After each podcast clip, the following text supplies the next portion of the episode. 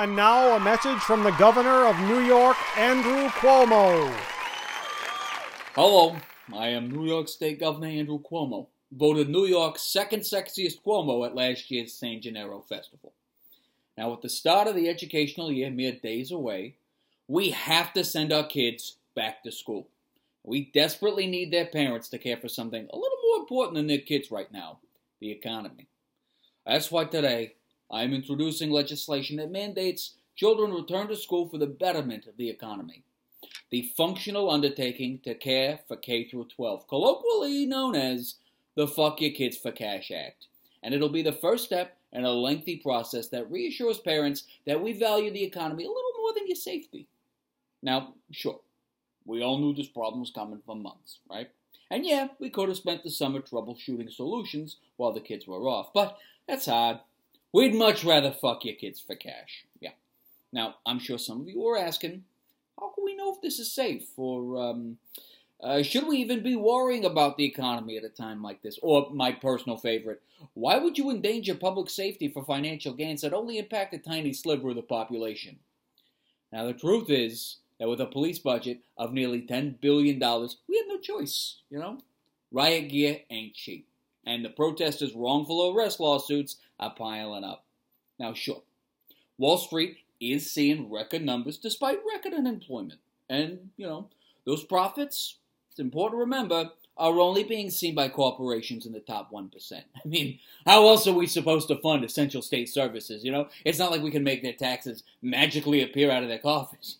That's insane. No, we'd much rather fuck your kids and, by extension, your aging parents. Yeah. So, instead of making this problem a reflection of my failed leadership or my unwillingness to take on the top 1% in New York, I'd much rather fuck your kids for cash. Remember, it's for the economy. I'm Andrew Cuomo, and I want you to eat shit and die.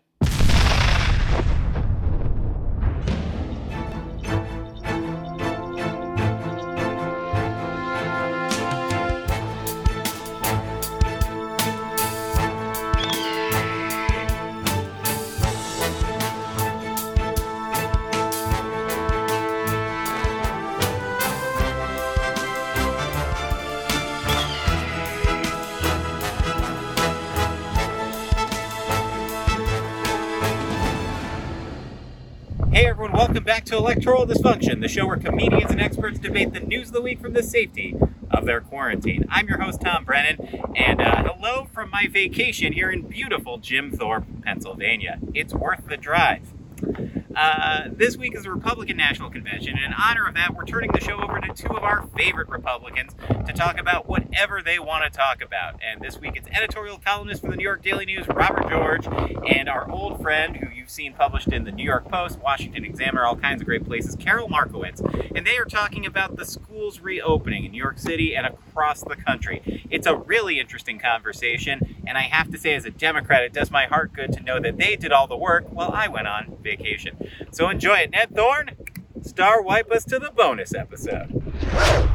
Hey, electoral dysfunction fans. Uh, a very, very special uh, discussion today uh, with um, my friend, Carol Markowitz, uh, because uh, it, here we are, it's um, mid to late, mid to late August. I, it's, the 20s are always a kind of a weird time to say. Is it, is it mid-August? Is it late August? Um, but we do know one big thing. Uh, school is right around the corner, or is it? Uh, maybe, and it's this. It's a. It's obviously it's a big issue because it's the uh, there's a there's a pandemic uh, going on. You might have heard about it, Maybe. and yeah, and and uh, the issues are. Uh, how do the schools reopen? It's the national issue. It's a, it, it, it's an issue in particular here in New York, um, which for all of the troubles it's had in in the context from the early days of the pandemic to, uh, to where we are right now. Uh, in a health situation, New York State, New York City is in a is, is in a pretty good shape.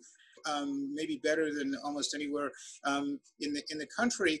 And unlike any of the other big cities, there is uh, energy to try and have some kind of in-class learning, but lots of issues. Anyway, Carol is the, perfect person to talk about these issues.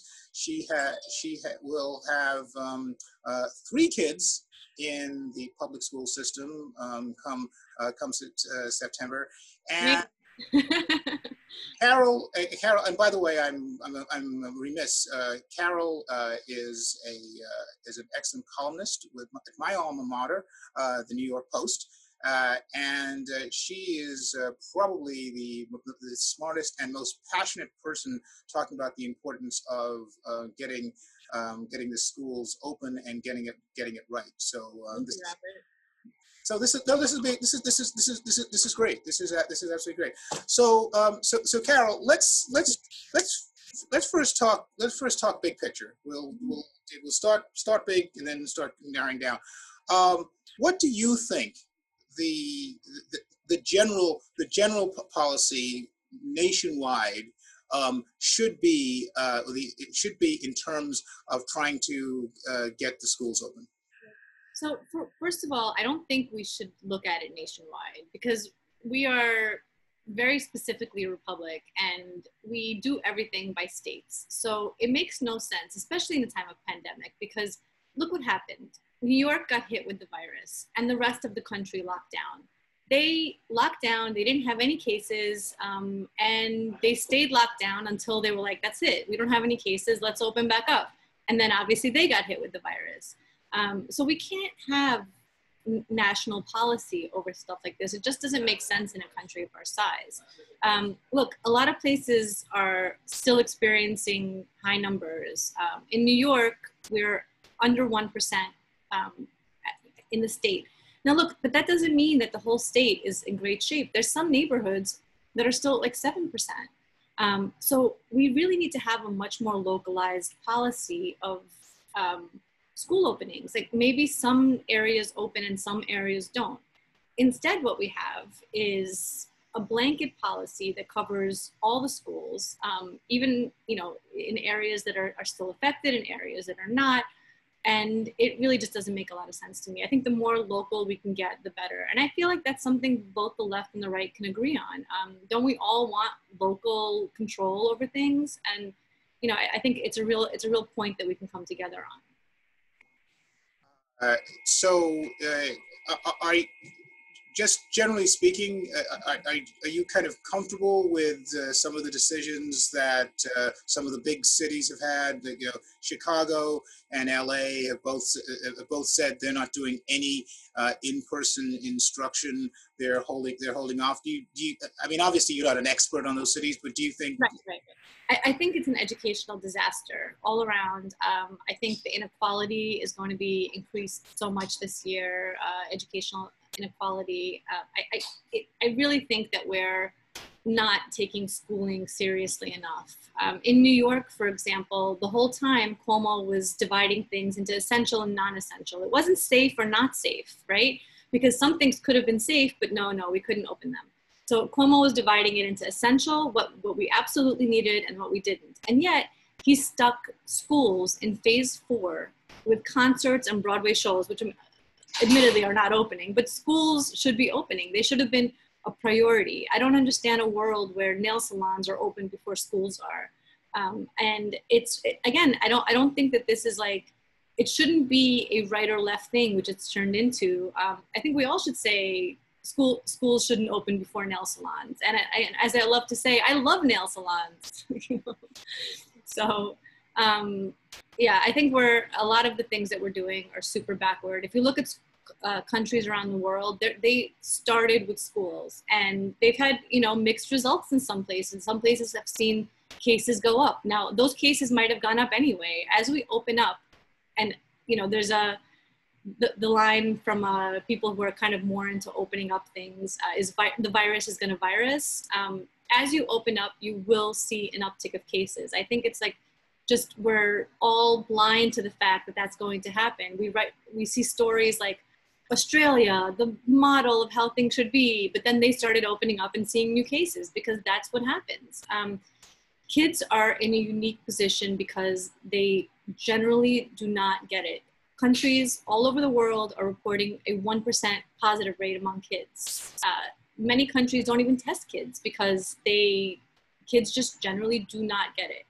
Um, so what we need to figure out is a way not to have parents versus teachers, which is what places like New York have set up, um, and need to have a way to keep the adults safe while having the kids have an education.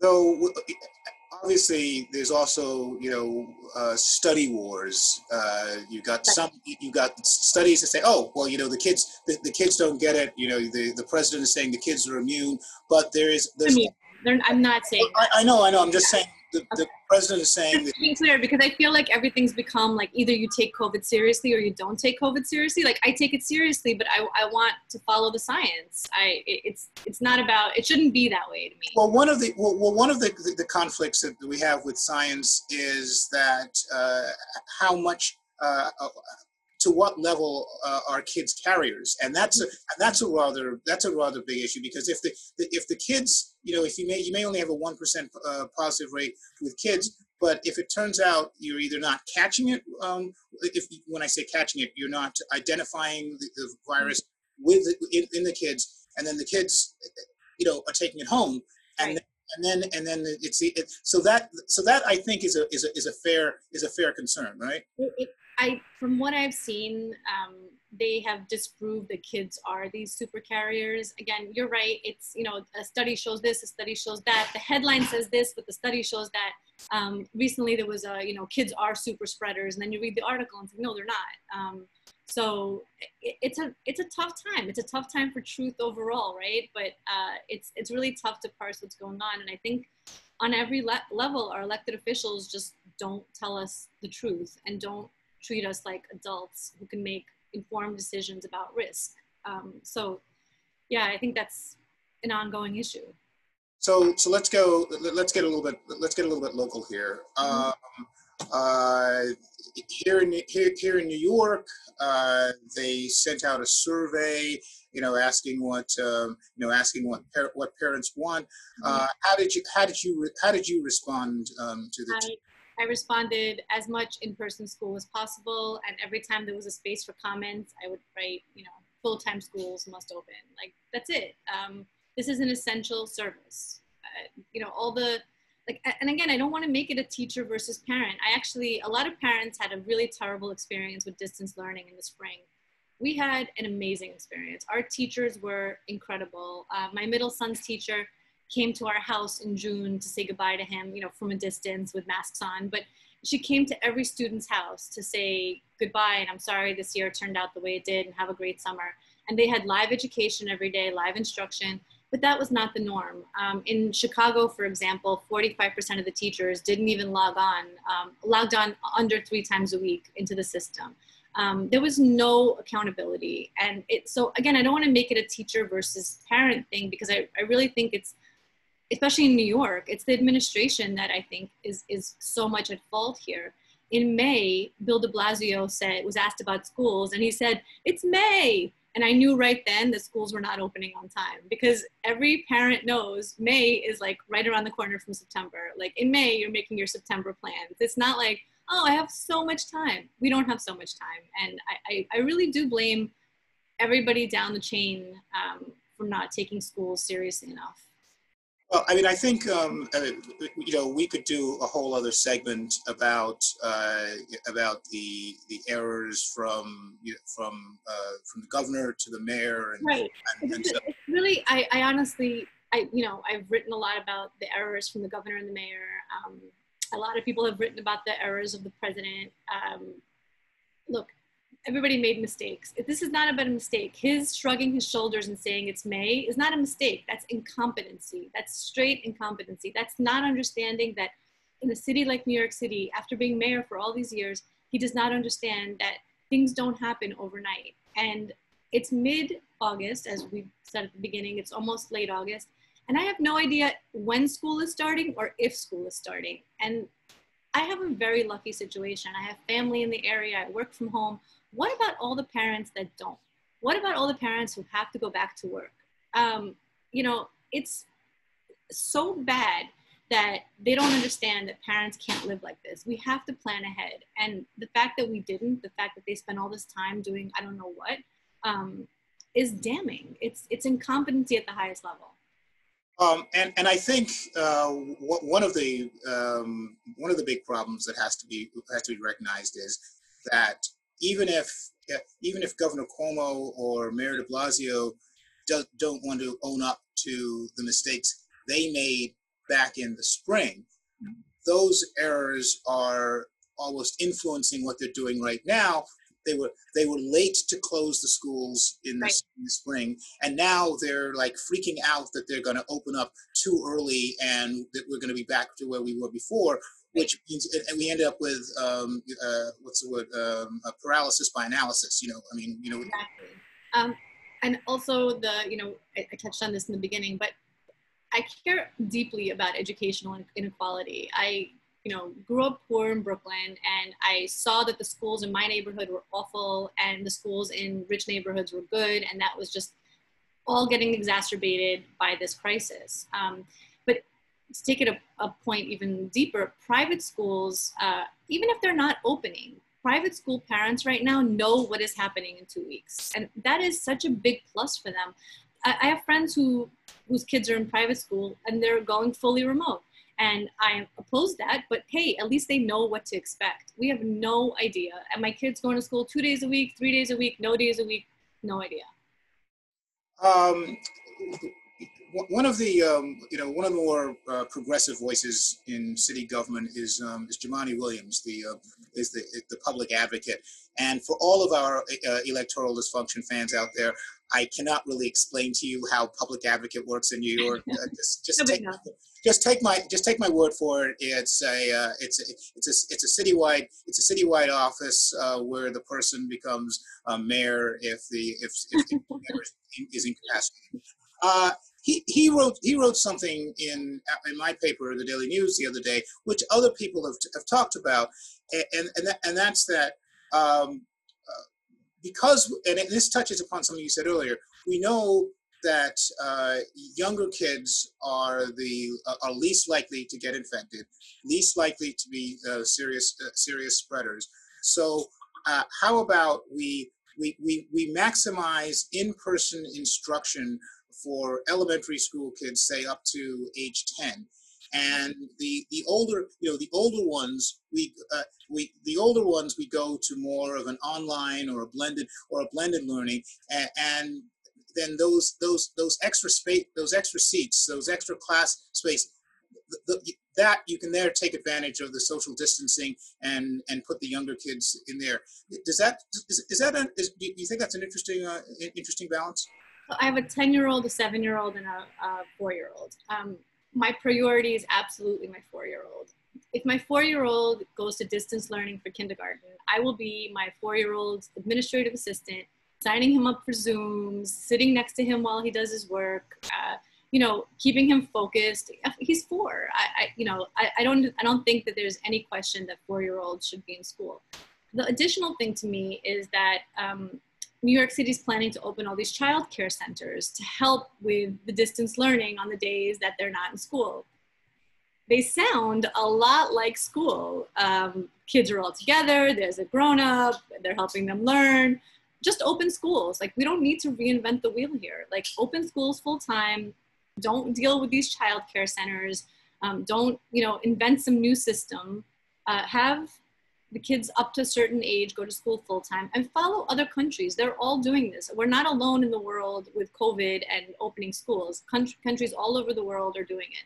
And the thing is, the other, sorry, I'll just, I don't know if you want to get into this yet, but um, you know, one of the other things is when I talk to my friends in other countries, uh, in Scotland, in Sweden, in France, I ask them, so how are you guys doing it? Um, are you having plexiglass? Is it distance, you know, uh, uh, social distancing? Um, are the kids wearing masks? They're like, are you crazy? The kids wearing masks? No, why would the kids wear masks?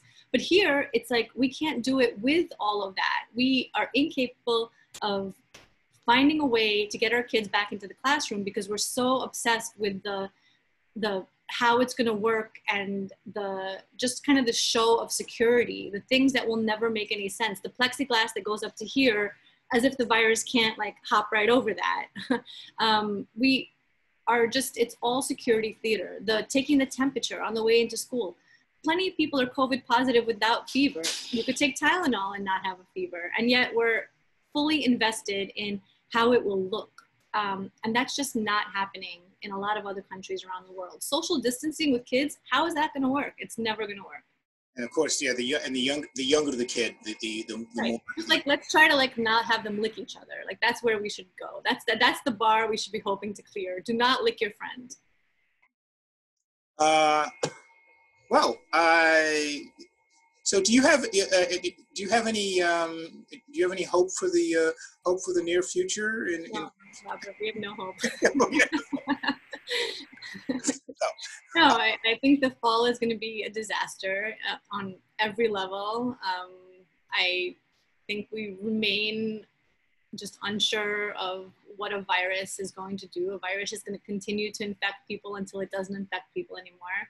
Um, I think we've just completely gone off the rails with information and um, no, I have no hope, no hope at all. I don't think schools are opening. That's my, I, you know, I hope to be wrong. I love being wrong about things like that. Uh, I think that the teachers will either strike or the administration will cave. That seems very plausible to me that de Blasio will cave to the teachers' unions.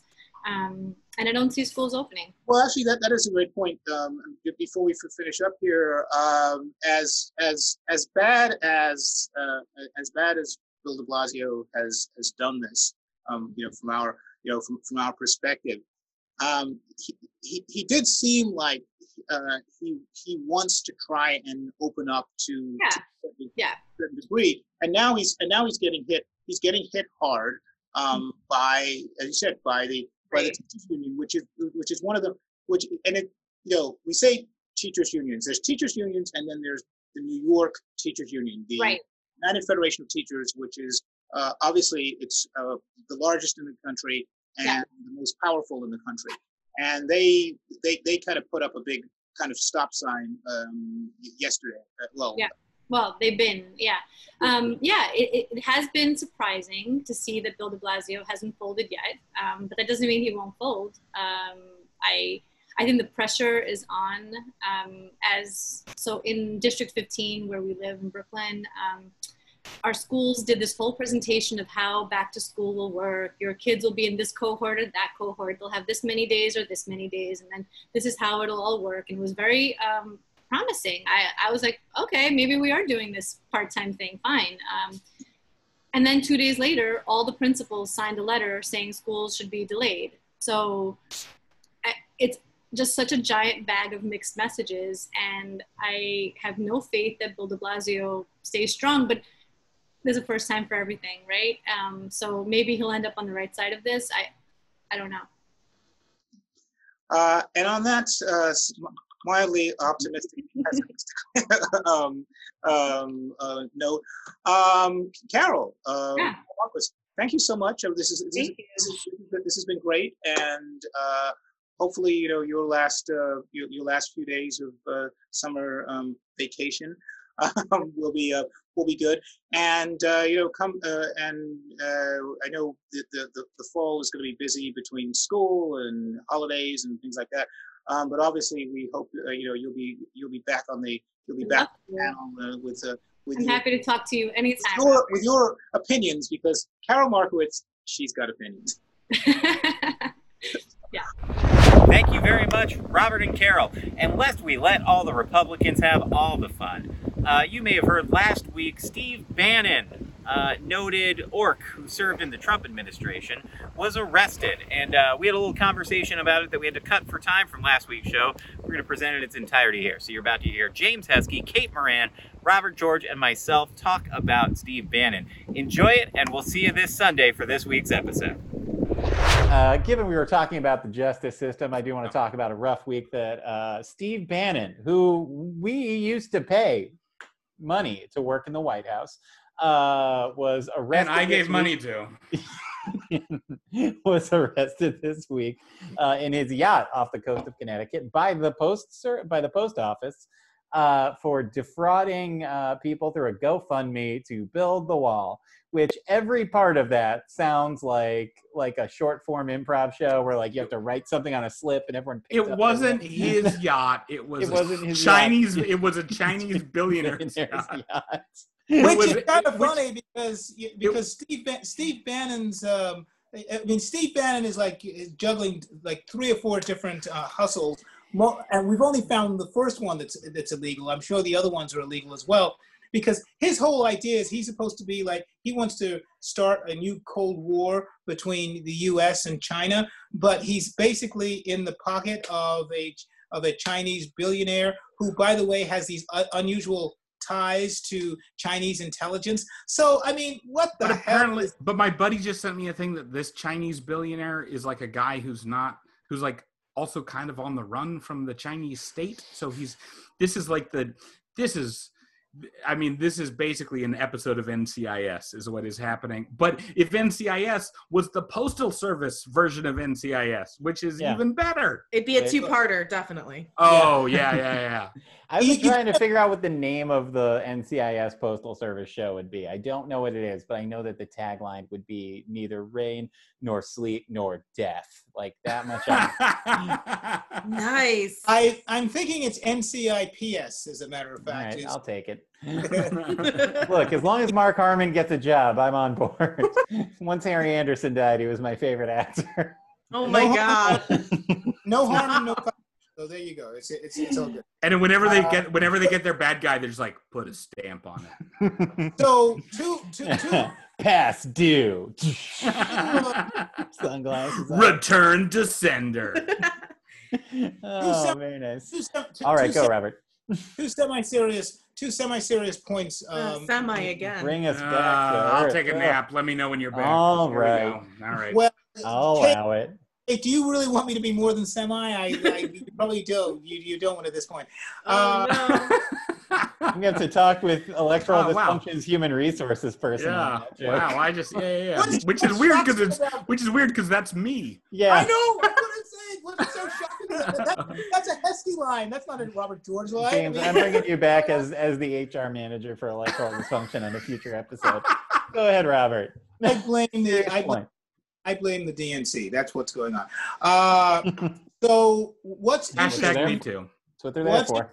this is this was uh, uh, and I think um uh, when I, I think uh, when Tom, when Tom was introing this uh, he may have mentioned this came out from from the Southern District of New York uh, the U.S. the where the acting U.S. attorney is a woman by the name of uh, Audrey Strauss and she is like a lifelong uh, career uh, career deputy in that office so she's not a political appointee and the reason why she is still there is that the uh, appointed U.S. attorney by uh, a guy by the name of Geoffrey Berman was fired by uh, by Bill Barr about uh, six weeks uh, six weeks two months two, two months ago, and you may remember that uh, he initially said you Yeah. can't you, you can't fire me because I was actually appointed by this uh, by this small Yeah. court over here, and then Yeah. Trump says okay you're fired.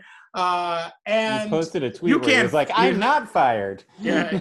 They were like, And- all right, you voluntary voluntarily resign. well, what's like, what's I did not. About, wh- what's interesting about that whole issue is that uh, uh, by by Berman say, uh, holding out for like an extra day and saying that he wasn't going to he was not to leave, um, Barr ended up getting boxed in and was not able to insert his replacement there. So there is a number there, there's a number of people are uh, wondering.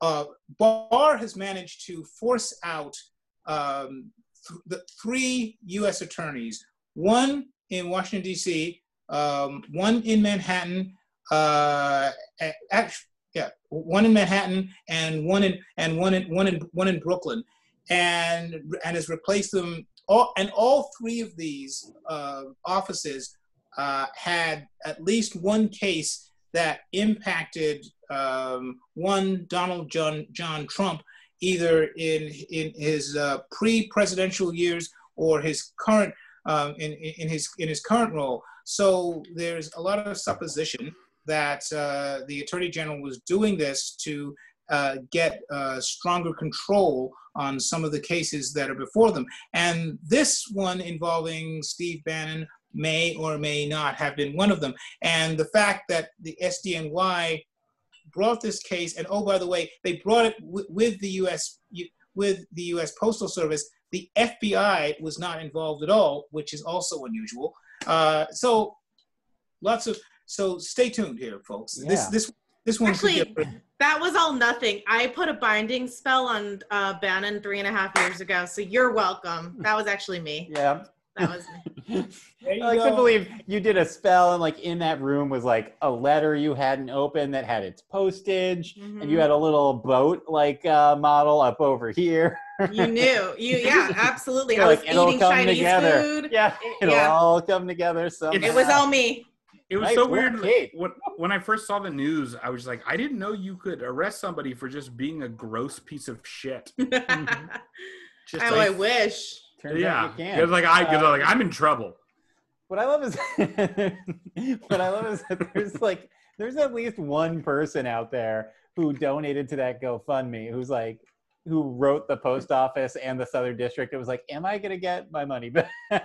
Yeah, and Where when they when, when they get when they get that letter in seven weeks, yeah, More like go fuck me, am I right? nice. Yeah, all right, I'll allow it. go Uh, fund yourself. Go they all get sent a brick that would have gone in the wall for their money. Oh, I. but it guys- sent by That's where you're UPS. supposed- That's where you're supposed to press the button and Pink Floyd starts um, starts in the background there, Tom. Oh my god. I don't have the rights Yeah. to that. Are you kidding me? I want Uh, to, yeah, I want to, I I- want to leave this show again. I can't. I can't Tom, afford that up. lawsuit. We have, we have to be out of time. That's it for this week's show. Thank you very much to Robert George, Carol Markowitz, James Heskey, Kate Moran, uh, to Ned Thorne for helping me put these together every week, to Joanne Harris for our show theme song, for Kevin Scott for the show animation, uh, for Declan Shalvey and Jordie Bellaire for our show Electoral Dysfunction Eagle, and thank you to Andrew Kimmler uh, for stopping by as Governor Andrew Cuomo at the beginning of our show. Uh, that is it for this week. Uh, I'm going to paddle back to shore because uh, it's windy out here. So have a good week. See you on Sunday.